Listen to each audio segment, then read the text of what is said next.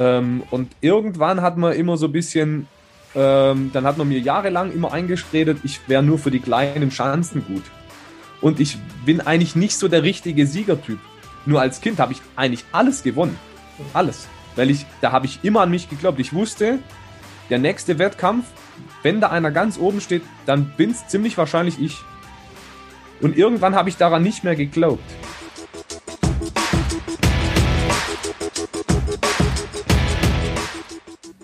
Herzlich willkommen zum Mental Performance Podcast, deinem Podcast für Mindset und Mentaltraining. Mein Name ist Patrick Thiele und als Mentaltrainer helfe ich Profisportlern dabei, die bestmöglichen Ergebnisse zu erzielen, ohne dabei an ihren mentalen Blockaden zu scheitern. Getreu dem Motto Making the Best Even Better bekommst du hier im Podcast jede Woche mentale Erfolgsstrategien für deine Top-Performance. Let's go!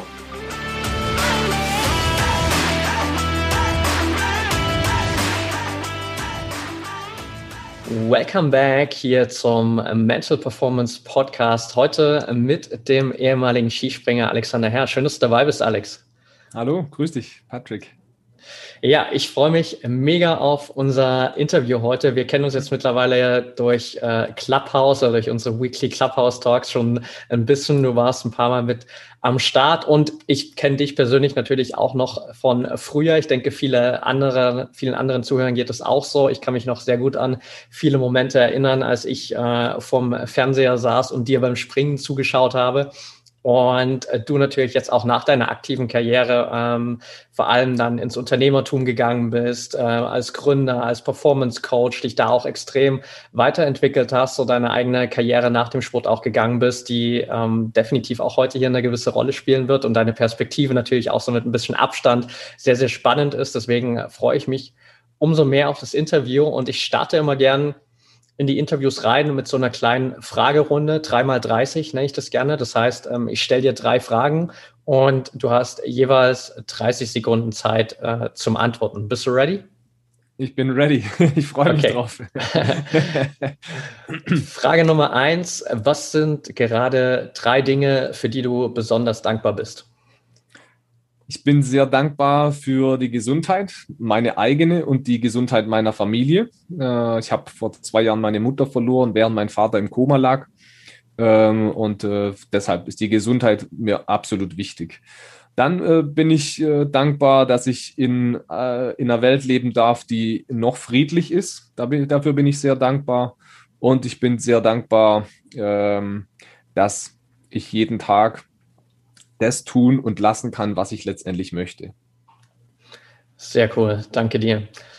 Alright, Frage Nummer zwei, die würde ich ausnahmsweise mal so ein bisschen aufsplitten. Normalerweise ist sie eigentlich nur so, was begeistert dich so sehr an deinem Sport? Ähm, bei dir würde ich das jetzt mal ein bisschen aufsplitten. So einerseits, was hat dich so sehr am Skispringen begeistert? Und äh, Teil zwei, so was begeistert dich so sehr an allem, was du jetzt nach deiner aktiven sportlichen Karriere gemacht hast oder noch machst? Okay, ähm, Skispringen war sicherlich das Faszinierende des Fliegen. Also äh, nichts ist schöner als Fliegen sozusagen. Äh, und wir haben versucht, als Skispringer dem Vogel so nahe wie möglich zu kommen, auch wenn wir nicht so lange oben geblieben sind, aber wir haben es trotzdem versucht. Und das Gleiten in der Luft ist schon was extrem Faszinierendes und auch so ein bisschen die Unantastbarkeit dieser Sportart. Alle anderen Sportarten kann man irgendwie auch als jedermann ausführen, aber Skispringen normalerweise nicht. Also es ist ja was Exklusives sozusagen. Und an meiner jetzigen äh, Zeit ähm, finde ich einfach spannend, ja, auch über den Tellerrand hinaus zu gucken, nicht nur den Sport zu sehen, sondern wirklich das Unternehmertum zu sehen, Kunden zu sehen, volkswirtschaftliche Entwicklung, politische Entwicklungen zu beachten. Also das ganz große Ganze auch zu sehen, das finde ich sozusagen das Spannende. Also mich hat in der Schule schon die Volkswirtschaft sehr interessiert und die Zusammenhänge zwischen Unternehmern, Volkswirtschaft, Politik, Sozialwirtschaft, also solche Dinge, das finde ich super spannend. Ja. Perfekt, danke dir. Okay, letzte Frage. Was treibt dich als Mensch persönlich an? Warum stehst du jeden Morgen auf? Also zum einen äh, treibt es mich an, ähm, für mich persönlich jeden Tag ein, ein Stück besser zu werden, äh, was nicht immer nur bedeutet, höher, schneller, weiter oder mehr Geld, äh, mehr Erfolg zu haben, den subjektiven Erfolg, sondern für mich persönlich äh, mehr Zufriedenheit zu erlangen, meine persönlichen Ziele äh, zu erreichen, was auch manchmal sein kann, einen Schritt zurückzugehen. Und was mich natürlich noch antreibt, ist sozusagen anderen Menschen ein Stück weit weiterzuhelfen mit dem, was ich habe, mit dem, was ich anbieten kann, mit meinem Know-how, mit meiner Erfahrung, andere Menschen zu unterstützen auf ihrem Weg. Und das finde ich super spannend, sowohl als Unternehmer, sowohl als Berater, als Coach, als Consultant ähm, sind beide Seiten super spannend, ja. Perfekt, danke dir. Dann äh, sind wir durch mit der Fragerunde. Das heißt, du hast ab jetzt natürlich auch mehr als 30 Sekunden Zeit zum Antworten für den, für den Rest des Interviews. Und ähm, ich würde mal den Anfang so ein bisschen machen, auch bei deinem Weg im Sport so ein bisschen, beziehungsweise auch äh, deinem Weg zum Skispringen und vielleicht so ein bisschen, um uns da mal abzuholen hier als Intro für diejenigen, die dich vielleicht nicht so kennen, die es vielleicht nicht so live miterlebt haben oder vielleicht auch teilweise einfach zu jung sind tatsächlich, um äh, das noch, noch erlebt zu haben. Dann äh, einfach mal so ein kleiner Abriss. Wie bist du eigentlich persönlich zum Skispringen gekommen? Ich bin so im positiven Sinne ein bisschen erblich vorbelastet. also mein äh, Großvater war schon Skispringer in den 50er ah, Jahren mit Sepp Weiler, ein bekannter deutscher Skispringer. Dann hat mein Vater sozusagen, war auch Skispringer, nicht so erfolgreich, aber er war immer Skispringer. Dann war er Trainer bis zum Ende meiner Karriere.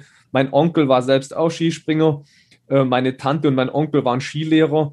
Und so hat es dann relativ äh, einfach angefangen. Ich habe mit drei Jahren Skifahren angefangen, mit vier dann mit dem Skispringen. Und dann hat man relativ schnell gemerkt, äh, okay, irgendwie liegt dem Jungen das Ganze. äh, und ich war dann ja relativ früh schon auch sehr erfolgreich.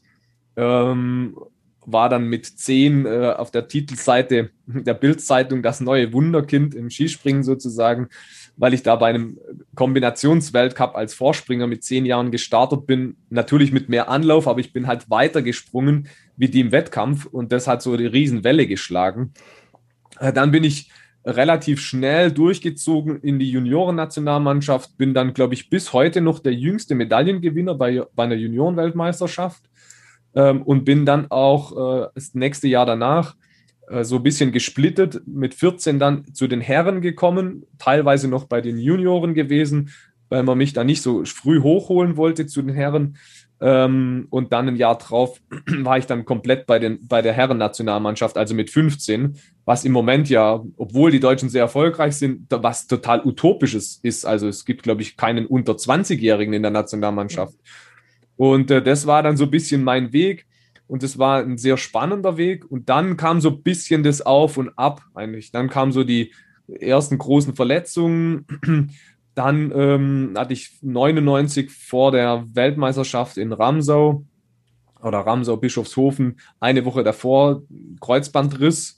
Und das hat sich dann wiederholt 2005 vor der WM in Oberstdorf. Ähm, ja, so, das war so immer der grobe Abriss äh, meiner Karriere. Aber dazu gekommen bin ich eigentlich schon so ein bisschen aufgrund der geografischen Lage in Schonach, da wo ich herkomme, kleines, kleiner Ort mit 4000 Einwohnern. Da gibt es einen Fußballplatz und einen Skilift und eine Schanze. und dann sind die Auswahlmöglichkeiten ein bisschen limitiert. Meine Kumpels haben halt gekickt und äh, Tennis gespielt. Äh, und ich habe mich halt für den Wintersport entschieden. Perfekt, danke dir für den äh, kleinen Überblick nochmal. Und bevor wir da so ein bisschen näher natürlich nochmal reingehen, so ein paar auch mentale Aspekte so ein bisschen vom Skispringen mal äh, beleuchten wollen, für das Gesamtbild, vielleicht so ein bisschen auch der Überblick, wie hat sich dein Leben so auch nach der Karriere entwickelt? Oftmals ist es ja so klar, ähm, in dem Moment, gerade im, im Profisport, als äh, jemand, der Sport begeistert ist, dann hat man die Sportler so während der aktiven Karriere so voll im Fokus und viele äh, verliert man dann so ein bisschen aus den Augen und hört vielleicht nie wieder was von ihnen, so mehr oder weniger. Wie hat sich dein Leben so nach der Karriere entwickelt? Ähm, ich hatte den Vorteil, dass ich vielleicht nicht so viel Geld verdient habe wie manche Kollegen von mir. das ist so ein bisschen Fluch und Segen zugleich. Aber bei mir war einfach klar, und ich war schon auch während meiner aktiven Zeit immer ein reflektierter Sportler, der auch so ein bisschen über den Tellerrand hinausgeschaut hat, ähm, der auch vielleicht mal das Handelsblatt und die Welt gelesen hat und nicht nur äh, sagen wir mal, flachere journalistische Zeitschriften. ähm, und dann habe ich eben nach meiner aktiven Zeit studiert, Gesundheitsmanagement, habe äh, noch zusätzliche andere Ausbildungen gemacht, NLP, Mentaltrainer etc. Und ähm, habe dann schon in unterschiedlichen Firmen gearbeitet, teilweise als Berater, habe dann Speaker-Aufträge gemacht, habe in einem Jahr 50 äh, Vorträge gehalten. Ähm, das war natürlich so wieder ein bisschen parallel, also eine Parallele, nicht Parallelität, sondern eine Parallele zum, zum Sport, weil da bin ich wieder auf der Bühne gestanden. Das war für mich ein gewohntes Umfeld. Ähm, trotz allem, und das ist, glaube ich, ein wichtiger Punkt, den ich auch an der Stelle erwähnen möchte, der Schritt vom Leistungssport weg in das normale Leben, die Resozialisierungsphase sozusagen, ist auch an mir nicht spurlos vorbeigegangen. Also es war nicht so ganz elegant, wie es sich jetzt vielleicht anhört. Es ist schon einfach so eine gewisse Leere da. Mm, und man lebt schon in so einem Auf und Ab als Leistungssportler. Man hat die vollen Stadien. Man wird, äh, man lebt letztendlich auch ein privilegiertes Leben und damit muss man dann erstmal wieder klarkommen, so mit dem, ich sage jetzt mal, mit dem normalen Leben. Und da war es natürlich schon auch wichtig, eine solide Ausbildung dann zu machen oder ein Studium zu machen ähm, und dann letztendlich auch die ersten, sich die ersten Sporen im Berufsleben zu verdienen. Ja, absolut. Und ich bin auch äh, immer noch der Meinung, dass es wichtig ist, ähm, sich dort die Sporen zu verdienen, auch im Berufsleben. Es gibt Parallelen zwischen Leistungssport und Business, aber es ist, wenn man die andere Seite nicht kennt, ist es schwierig, die Parallelen herzustellen. Ja. ja. Definitiv, also kann ich sehr gut nachvollziehen. Das funktioniert wahrscheinlich nur, wenn ich wirklich so beide Seiten kenne, dann kann ich da die Parallelen ziehen. Ansonsten äh, muss ich natürlich auch da einfach meine eigenen Erfahrungen sammeln in vielen Bereichen. Ja. Absolut, weil du weißt, äh, zum Beispiel, du weißt nicht, wenn du jetzt als viele arbeiten als Speaker. Ich habe nichts gegen Speaker. Ich mache selbst äh, äh, Vorträge, aber zum einen wenn man einen Speaker-Auftrag hat, dann muss man wissen, was kommt danach. Weil wir Sportler müssen es besser wissen eigentlich als die meisten anderen.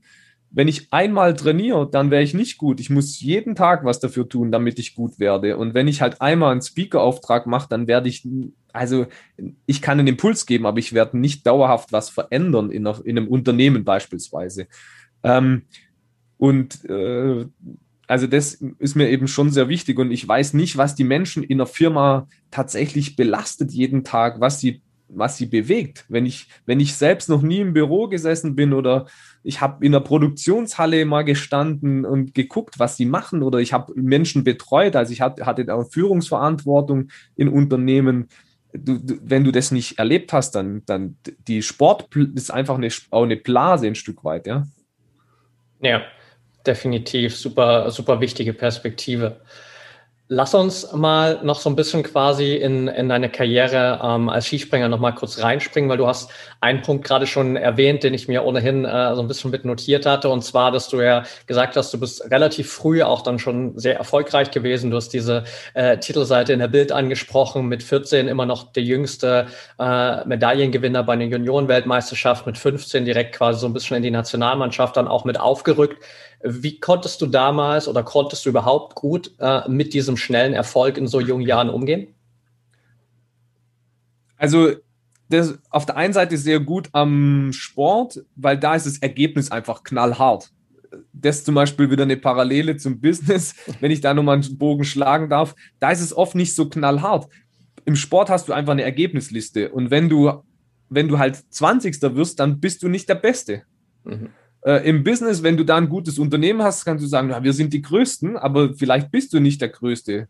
Und ähm, bei, dem, im Sport regelt viel das Ergebnis und dass du einfach auf dem Boden bleibst. Da kannst du vielleicht die großen Sprüche machen, aber wenn du beim nächsten Wettkampf halt dann abgehängt bist, äh, dann äh, hältst automatisch den Ball flach.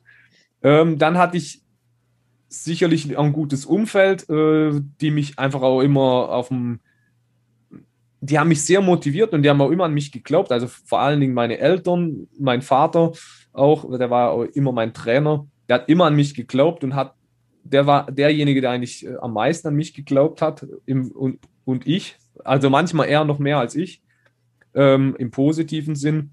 Ähm, und im Nachhinein muss ich sagen, man hat mich versucht zu schützen. Das war auch ein positiver Aspekt. Ähm, aber im Nachhinein äh, hat es meine Karriere nicht beschleunigt. Also wenn ich jetzt einen jungen Sportler sehe, würde ich immer sagen, wenn du mit 14 gut bist, starte durch.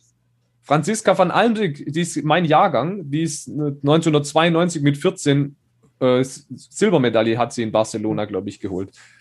Äh, wenn du gut bist, dann mach's. Also das ist wie in der Schule. Wenn da einer mit in der dritten Klasse schon das Wissen hat von der fünften, wieso soll er dann nicht in die fünfte gehen? So, ich sag, ähm, Entwicklung darf man nicht bremsen, die muss man durchlaufen lassen. Da muss ja. man eher auf anderen, äh, in anderen Bereichen aufpassen, sagen wir mal, vom medialen Einfluss, dass man da ein äh, bisschen den Athleten schützt. Aber ich glaube, die sportliche Entwicklung darf man nie, nie bremsen, sozusagen. Ja. ja. Und ja, also eben Umfeld ist schon sehr, sehr wichtig. Äh, aber ich glaube, der Sport regelt auch vieles von selbst, wie, wie ich gesagt habe. Das Ergebnis ähm, holt dich dann auch wieder auf den Boden zurück, wenn es nicht so ist, ja. Es beflügelt natürlich auch, wenn sie da sind, die Ergebnisse, aber es holt dich auch wieder zurück.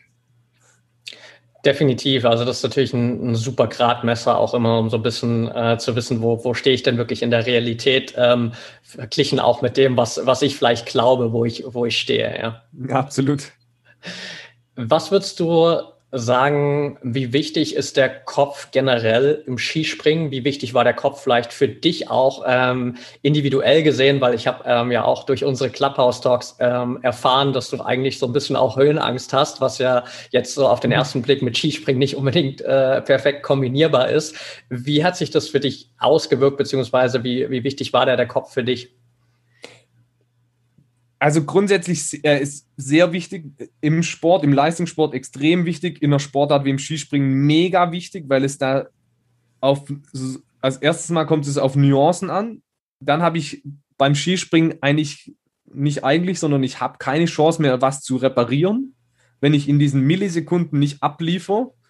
Also das heißt, beim Fußballspiel, wenn ich halt 2-0 zu hinten liege, äh, hinten lieg nach 45 Minuten oder nach 60 Minuten, oder Bayern München im Champions League-Finale in der 89. Minute 2-0 geführt hat und dann 3-1 verloren hat, glaube ich. Ich bin mir nicht 100% sicher, aber da kann ich immer noch was reparieren.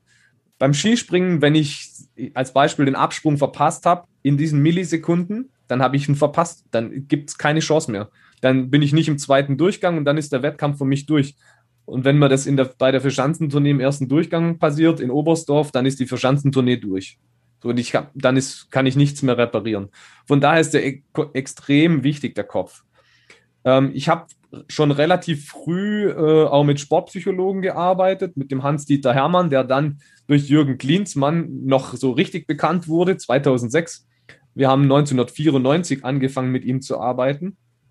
Ähm, aber es hat, hat, hat mich eigentlich die ganze Zeit begleitet. Ich war auch schon immer jemand, der für die Psychologie sehr offen war und das hat mich schon immer beschäftigt. Ähm, ich hatte nicht immer das richtige Handwerkszeug, muss man auch dazu sagen. Dann, nach meiner Karriere habe ich mir vieles angeeignet und habe mir gedacht, ach du meine Güte, äh, hätte ich vieles besser machen können. Aber ja, ist nun mal so passiert und in der Zeit, das ist ja auch das Schöne jetzt für dich auch, äh, heutzutage ist das Thema Mentaltraining und Coaching und äh, die ganze Psychologie und die Sportpsychologie viel offener. Ja, es wird nicht mehr die rote Couch gesehen, sondern es wird als als fester Trainingsbestandteil betrachtet und das glaube ich sehr wichtig. Also ich bin absolut davon überzeugt, auf Weltspitzenniveau lassen wir mal die medizinische Unterstützung, um es jetzt positiv auszudrücken, außer Acht.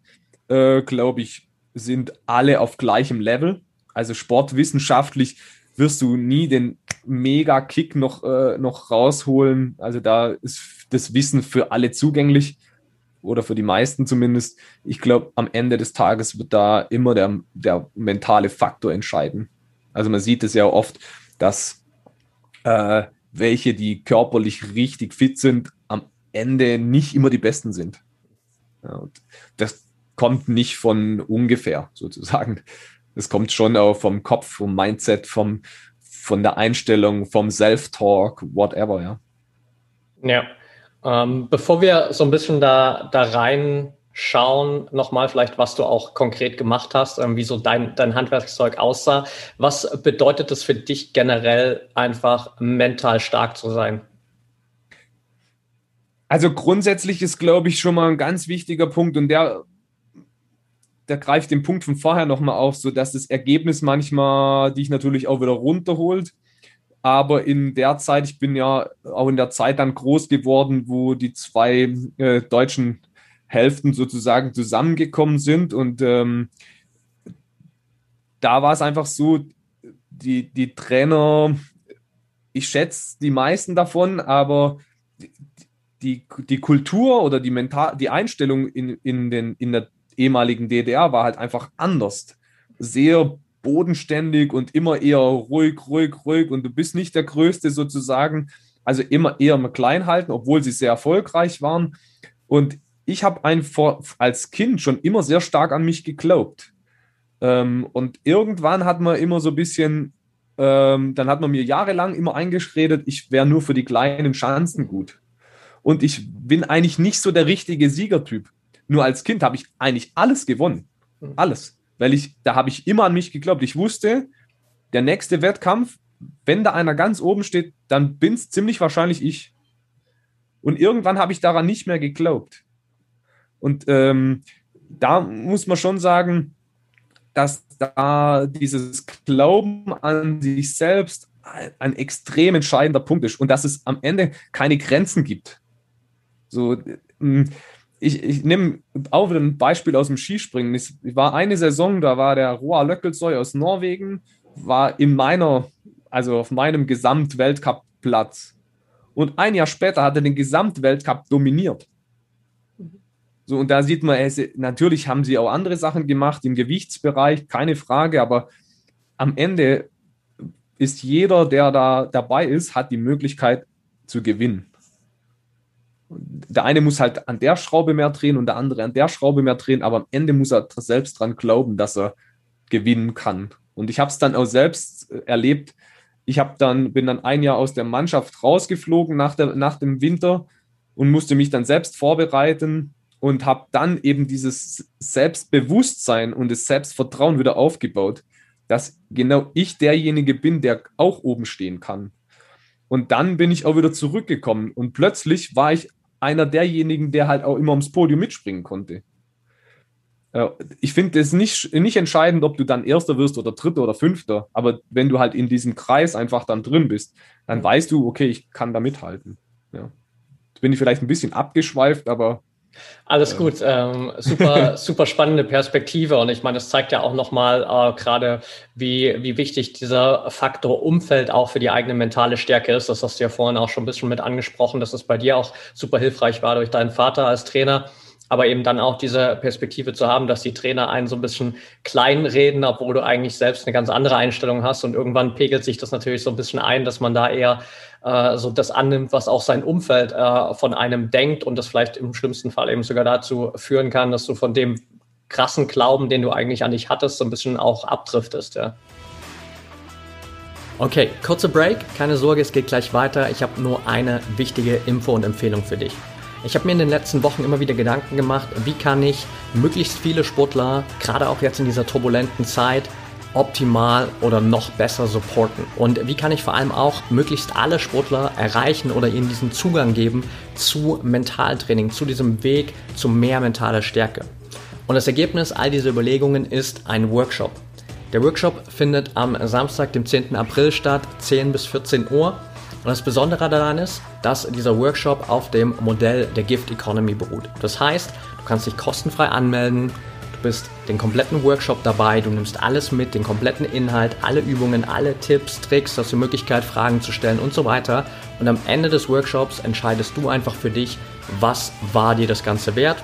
Und das ist sozusagen dann dein Gift, was du zurückgibst, also dein Geschenk, was du zurückgibst. Du bekommst von mir das Geschenk, vier Stunden Workshop, vier Stunden Input, vier Stunden lang die Möglichkeit, Fragen zu stellen und am Ende entscheidest du einfach für dich, was war dir das Ganze wert. So hat einfach jeder die Möglichkeit dabei zu sein, jeder entscheidet individuell für sich, was ist mir das Ganze wert.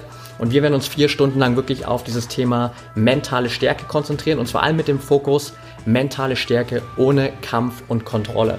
Denn das ist der Weg, der es dir so leicht wie möglich macht, weg von diesem inneren Kampf, weg aus von diesem Kontrollmodus hin zu mehr Leichtigkeit, hin zu mehr Spaß im Sport, so dass alles für dich wieder einfacher wird. Also wenn du Bock hast dabei zu sein, den Link dazu findest du in den Show Notes oder auch in meinem Instagram-Profil. Wenn du Fragen hast, kannst du mir da gerne auch schreiben. Ansonsten melde dich super gerne an, geh einfach in die Show Notes und dann sehen wir uns am 10. April 10 bis 14 Uhr beim Workshop The Olympic Mind mentale Stärke jenseits von Kampf und Kontrolle. Und jetzt geht's weiter mit dem Interview.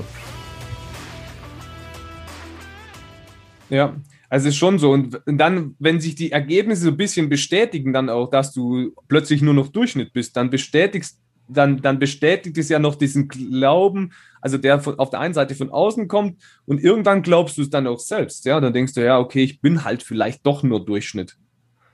Ja, gibt es einen guten Spruch von äh, Boris Grundl, äh, der ja im Rollstuhl sitzt, äh, ehemaliger Tennisspieler und eben ein sehr guter Führungskräftecoach ist. Der sagt ja, also ich, ich war selbst noch nie bei ihm, aber ich kenne es von welchen, die dort waren. Der fährt mit seinem Rollstuhl an die Bühne vor, an die Kante und dann sagt er, lieber Querschnitt als Durchschnitt. Ja. Mhm. Und ähm, also krass natürlich, aber er kann sich auch erlauben. Ähm, und das, glaube ich, aber trotzdem trifft auch ein bisschen den Punkt. Also, wenn, wenn du im Leistungssport bist, dann äh, darfst, wenn, dann musst du Hobbysport machen. Aber wenn du im Leistungssport bist, dann musst du dran glauben, dass du gewinnen kannst. Ja. ja. Also ich habe selbst eine Nationalmannschaft betreut und da hat ein Athlet gesagt, es wäre für ihn okay, wenn er so im Weltcup 25. wird dann habe ich ihn tatsächlich gefragt, ob das sein Ziel ist. Also er ist, er, er tatsächlich in der Nationalmannschaft, um 25. zu werden. Wenn er das will, dann ist das halt so, aber das kann nicht seine Grundeinstellung sein. Ja. Super, super spannend. Danke dir. Jetzt hast du vorhin ja schon gesagt, dass du auch schon relativ früh mit äh, Sportpsychologen zusammengearbeitet hast, dich immer viel auch mit dem Thema beschäftigt hast. Was hast du damals für dich vielleicht auch so aktiv in der, in der Wettkampfvorbereitung gemacht, um wirklich so, wie du auch angesprochen hast, gerade so in diesen entscheidenden Millisekunden wirklich fokussiert zu sein? Ähm, sind mehrere Bestandteile. Also ein großer Bestandteil war schon idiomotorisches Training. Also für die, die jetzt da nicht so tief drin sind, idiomotorisches Training bedeutet Bewegungsablauf aus eigener Perspektive sich vorzustellen ähm, und ihn in Originaltempo ablaufen zu lassen. Und dann gibt es eben diesen Carpenter-Effekt. Das gehört zusammen, idiomotorisches Training und Carpenter-Effekt, ähm, bei dem man eben gezeigt hat, wissenschaftlich nachgewiesen hat, dass genau diese Muskelgruppen, die an diesem Bewegungsablauf beteiligt sind, dann per EMG-Messung, also per Elektromyographie, Aktivität zeigen, genau wie der Ablauf äh, im Kopf stattfindet. Und ähm, man kann halt eben durch dieses idiomotorische Training, speziell in einer Sportart wie im Skispringen, wo du nicht die Möglichkeit hast, viel zu wiederholen, sondern du machst in der Einheit sechs bis acht Sprünge und das sind ja paar Sekunden, Du hast dann die Möglichkeit, durch diese Trainingsform einfach viel Wiederholungszahl zu machen und vor allen Dingen viel Wiederholungszahl in dem perfekten Ablauf. Und das ja, wenn du trainierst, in der, also physisch trainierst beim Skispringen, machst du Fehler. Und wenn du fe viel Fehler trainierst, dann wieder, also dann verstärkt sich der Fehler oder er, er festigt sich. Und dann kannst du eben durch dieses Training, idiomotorisches Training, sehr stark diese Fehler abarbeiten sozusagen oder den perfekten Ablauf trainieren. Ne? Und ähm, das war also ein ganz, ganz wesentlicher Bestandteil. Und dann einfach so auch das, das Thema aus dem NLP, Future Pacing, also Situationen sich vorzustellen, wie es zukünftig aussehen kann ähm, und dann auch Gedanken mit Emotionen zu verbinden. Wie fühlt sich's an? Also, ja. ja, ja. mega gut. Ähm, gibt es so aus, du hast es für uns auch schon ein bisschen angesprochen, aus deiner heutigen Perspektive Dinge, wo du sagst, das hätte ich auf jeden Fall damals äh, schon gerne gewusst und das hätte ich äh, damals einfach schon gerne genutzt? Hm, ein, ein wichtiger Punkt ist, Punkt ist sicherlich Self-Talk. Also ähm, das ist sicherlich ein entscheidender Punkt. Ich habe da schon noch ein bisschen dran gearbeitet, äh, mit Negationen zu vermeiden, solche Geschichten, was jetzt heutzutage ja schon eher normaler wird, aber ist immer noch in ganz vielen Sportlerköpfen drin. ähm, aber das hätte ich sicherlich noch mal verstärkt. Ähm, dann hätte ich sicherlich auch noch mal verstärkt, ähm, Umfeld zu ändern. Ja, und auch dem Umfeld es klarer mitzuteilen, hey, nee, ich glaube, dass ich richtig gut bin. Es braucht einfach nur Zeit oder ich muss noch ein paar Sachen ändern. ähm, und sich dann eben, ja, wie soll ich sagen, nicht die Energie anzunehmen, die von da manchmal dann von außen kam. Also ich bin sehr stark auch, beschäftige mich auch sehr stark mit dem Thema Quantenphysik und mhm. Energie. Ähm, also ohne jetzt in die äh, Scharlatanerie abzudriften sozusagen, sondern schon elektromagnetische Felder etc.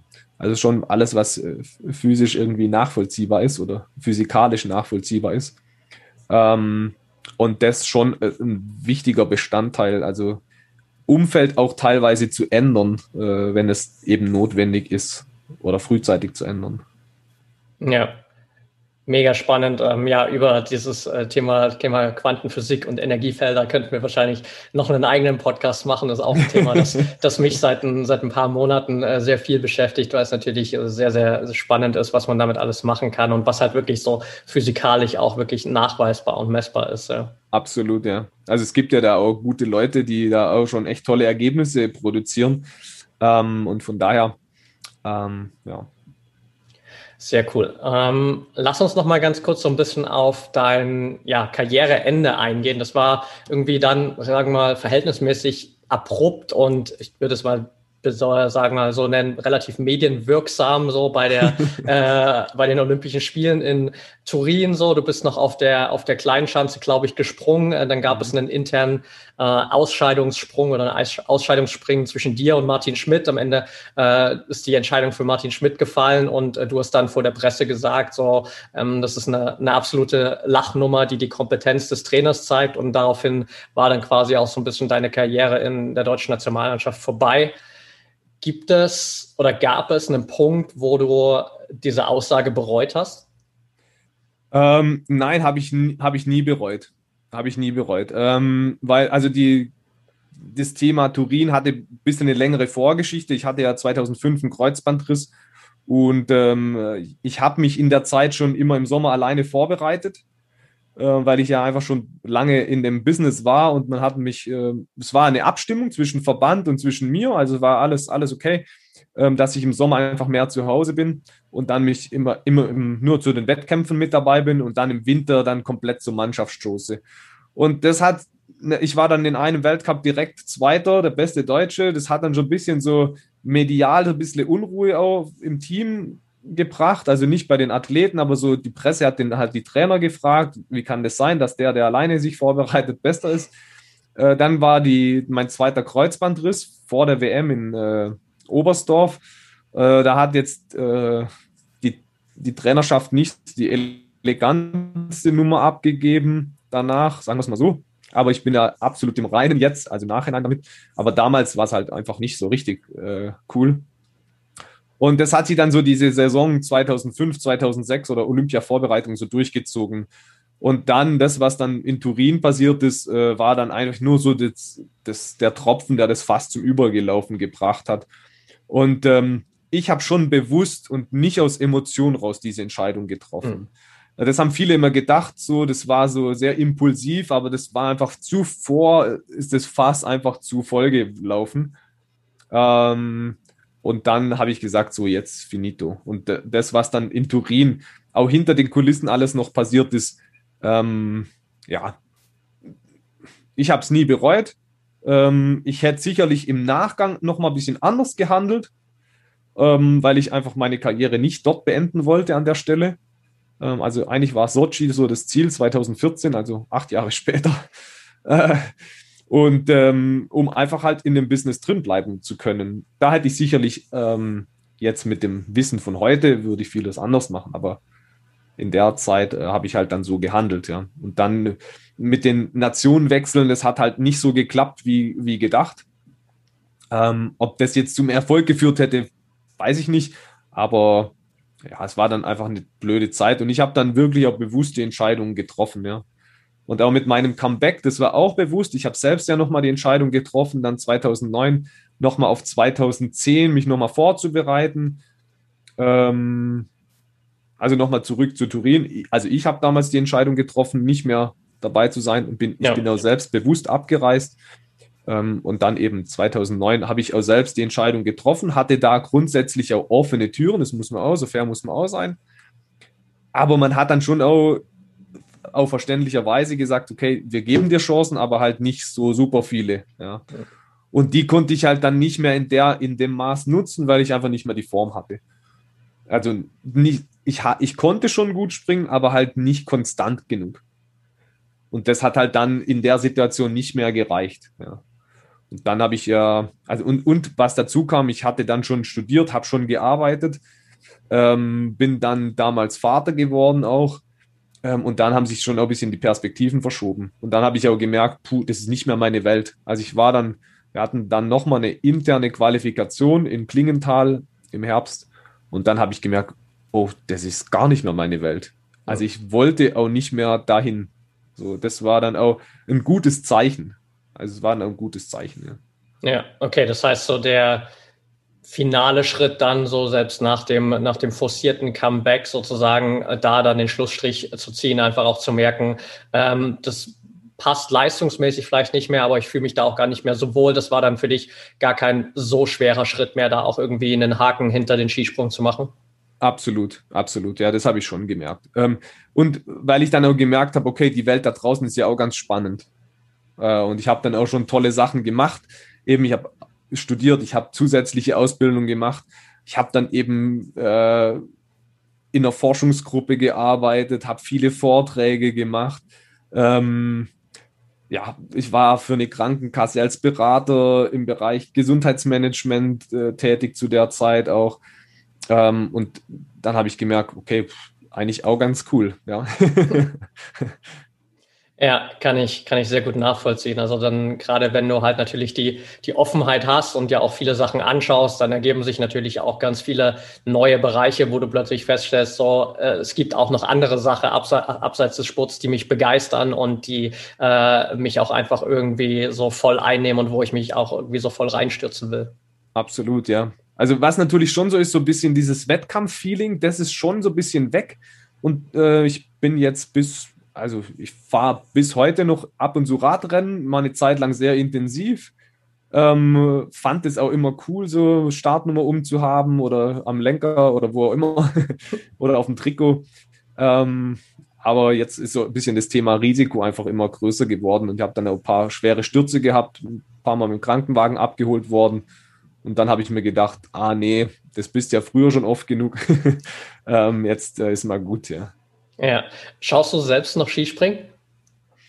Ähm, ja, ich schaue schon noch, aber ich sag mal so, wenn jetzt äh, gerade im Winter am Sonntagmittag es minus 10 Grad hat und die Sonne scheint, dann äh, gehe ich lieber mit der Familie zum Langlaufen und anstatt Skispringen zu gucken. Ähm, ich schaue natürlich schon ab und zu, weil ich hab, bin noch äh, Experte in einem anderen Podcast von Marc Rode von Eurosport. Ähm, und dann muss ich natürlich schon nur ab und zu gucken. Ja. äh, ich schaue dann vielleicht ab und zu mal in der Mediathek in doppelter Geschwindigkeit, das nicht so viel Zeit in Anspruch nimmt.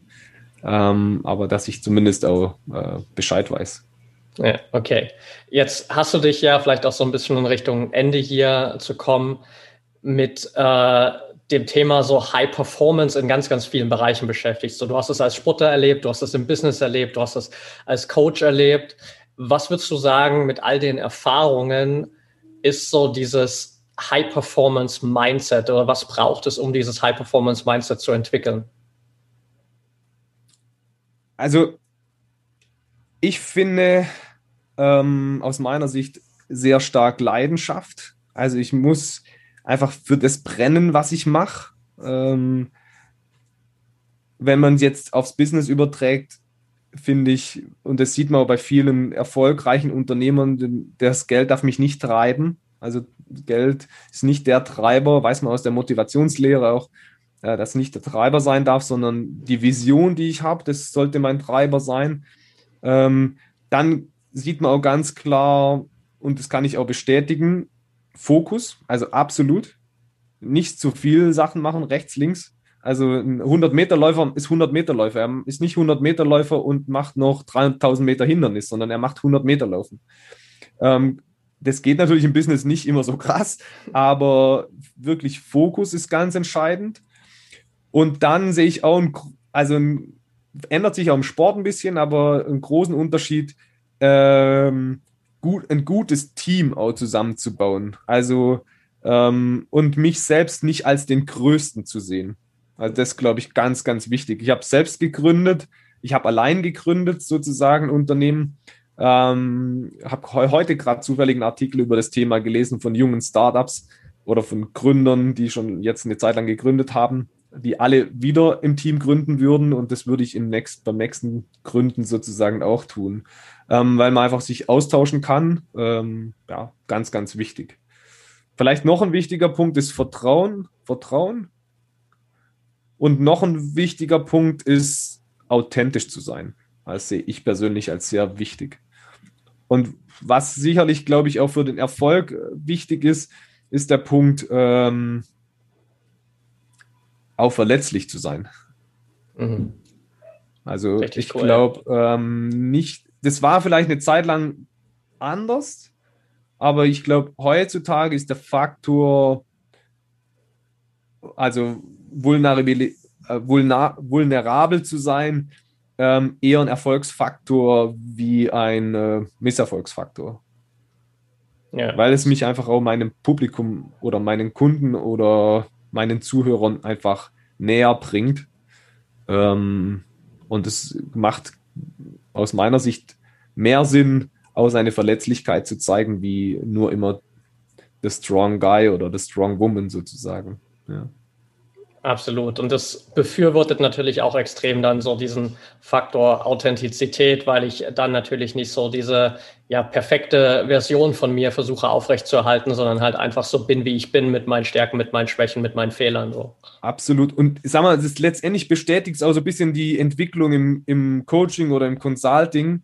Ähm, man sieht ja schon auch, ähm, dass mehr Menschen oder auch mehr Unternehmen bereit sind, äh, einen Coach zu nehmen oder einen Consultant zu nehmen, um sich weiterzuentwickeln. Ja? Nicht so zu sagen, wir, wir machen die besten Produkte, wir haben die besten Dienstleistungen, wir brauchen sowas nicht, wir sind schon seit fünf Jahren gut äh, oder seit zehn Jahren gut oder noch länger. Ähm, dann sage ich natürlich auch immer, aber überlegt euch mal, da kann man die Parallele zum Sport auch ziehen, zu sagen, ähm, die besten Sportler versuchen noch mehr Leute um sich zu scharen, die ihnen weiterhelfen, um besser zu werden. Ja? Und eben dann sage ich eben auch den Punkt, es geht nicht immer darum, mehr Geld zu verdienen. Es geht zum, ich nehme jetzt einfach ein Beispiel aus dem Business Consulting. Es geht zum Beispiel auch darum, seine Mitarbeiter zu halten. Also nicht ständig in neues Recruiting zu investieren zu müssen oder in neue Ausbildung von Mitarbeitern investieren zu müssen. Ähm, also sehr eher weiche Faktoren teilweise, ja, die dann entscheidend sein können ja, für den Erfolg oder kreative Mitarbeiter zu haben, ja, und nicht äh, 9-to-5-Jobber will ich nicht negativ sehen, aber ähm, dass ein Mitarbeiter vielleicht auch mal eine Idee hat am Sonntag, wenn er irgendwas sieht, was außerhalb seines Jobs stattfindet und er hat da, kriegt da einen Impuls für seine Arbeit. Ja. ja. Super spannend. Danke dir. Abschließend bleibt mir eigentlich fast nur noch die Frage hier für jeden. Wir haben ja ganz viel über deine Projekte auch gesprochen, die du nach der sportlichen Karriere gemacht hast. Für all diejenigen, die dich gern verfolgen wollen, ähm, was du alles so machst, die vielleicht auch mit dir zusammenarbeiten wollen, äh, die mal irgendwie Speaking-Auftritte von dir sehen wollen. Was sind so die besten Anlaufstellen, um mit dir in Kontakt zu kommen? Also ich bin eigentlich auf allen äh, Kanälen vertreten, Social-Media-Kanälen. Äh, Business mache ich also tendenziell schon entweder über meine Homepage oder über LinkedIn oder Xing. Also, weil da sehe ich schon einfach auch die, ich will die anderen nicht schlecht machen, aber sondern es ist schon ein anderes Level einfach der Kommunikation. Ähm, aber natürlich kann man mich auf Facebook oder Instagram anschreiben. Ähm, wichtig ist immer nur, wenn man mich anschreibt, an alle da draußen, äh, dass es nicht einfach eine abgedroschene Mail oder eine Sprachnachricht ist, sondern lieber auch was Persönliches, was Ehrliches, ja, und nicht einfach so äh, was abgedroschenes, was man von irgendeinem Internetcoach gesagt gekriegt hat. Schreibt mir lieber was Persönliches oder was auch immer. Ähm, das habe ich auch bei meinen Mitarbeitern immer so gemacht. Ich, war, ich fand es immer klasse, wenn jemand ein tolles Anschreiben hatte.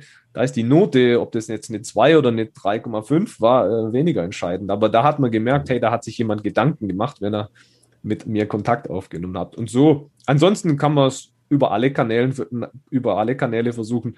Businessseitig natürlich schon tendenziell Homepage oder die Business-Netzwerke, LinkedIn oder Xing. Ähm, aber ich bin auf allen Kanälen grundsätzlich vertreten.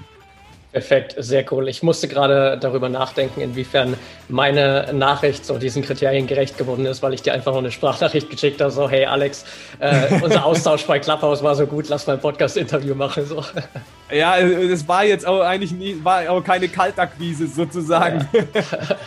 also es hat sich schon so freundschaftlich angefühlt auf Clubhouse, äh, dass jetzt eigentlich nicht so eine äh, du hast schon zu meinem äh, Netzwerk gehört, sozusagen. okay, perfekt. Äh, danke dir auf jeden Fall. Ähm, ich packe natürlich die ganzen Links auf jeden Fall in die Shownotes der Folge mit rein. Und dann bleibt mir eigentlich gar nicht viel mehr zu sagen, als mich bei dir zu bedanken. Einerseits natürlich für deine Zeit, das hat super viel Spaß gemacht. Und andererseits natürlich auch danke für, für deinen Input, für deine Offenheit, für die ganzen Impulse. Ich glaube, da war super viel dabei, eben genau aus diesen beiden Bereichen, so als Sportler, eben aber auch aus allem, was du danach gemacht hast, als Unternehmer, als Coach, als Gründer, wo einfach jeder hier super viel mitnehmen kann. Also vielen, vielen Dank dafür auch. Ich habe auch zu danken, es hat super viel Spaß gemacht, tolle Fragen auch, echt klasse. Ähm, und es hat mir eben auch Spaß gemacht, mein Wissen auch gerne weiterzugeben. Und wenn da äh, jemand von profitieren kann, dann äh, ist es schön. Und wenn Sie sich bei mir melden, wenn Sie äh, mit mir zusammenarbeiten wollen, dann freue ich mich natürlich auch, wenn ich noch mehr Menschen weiterhelfen kann. Also von daher hat es mir Spaß gemacht und äh, ich finde cool, dass du diesen Podcast dann machst. Sehr cool. Danke dir, Alex, und bis bald. Mach's gut. Danke. Ciao.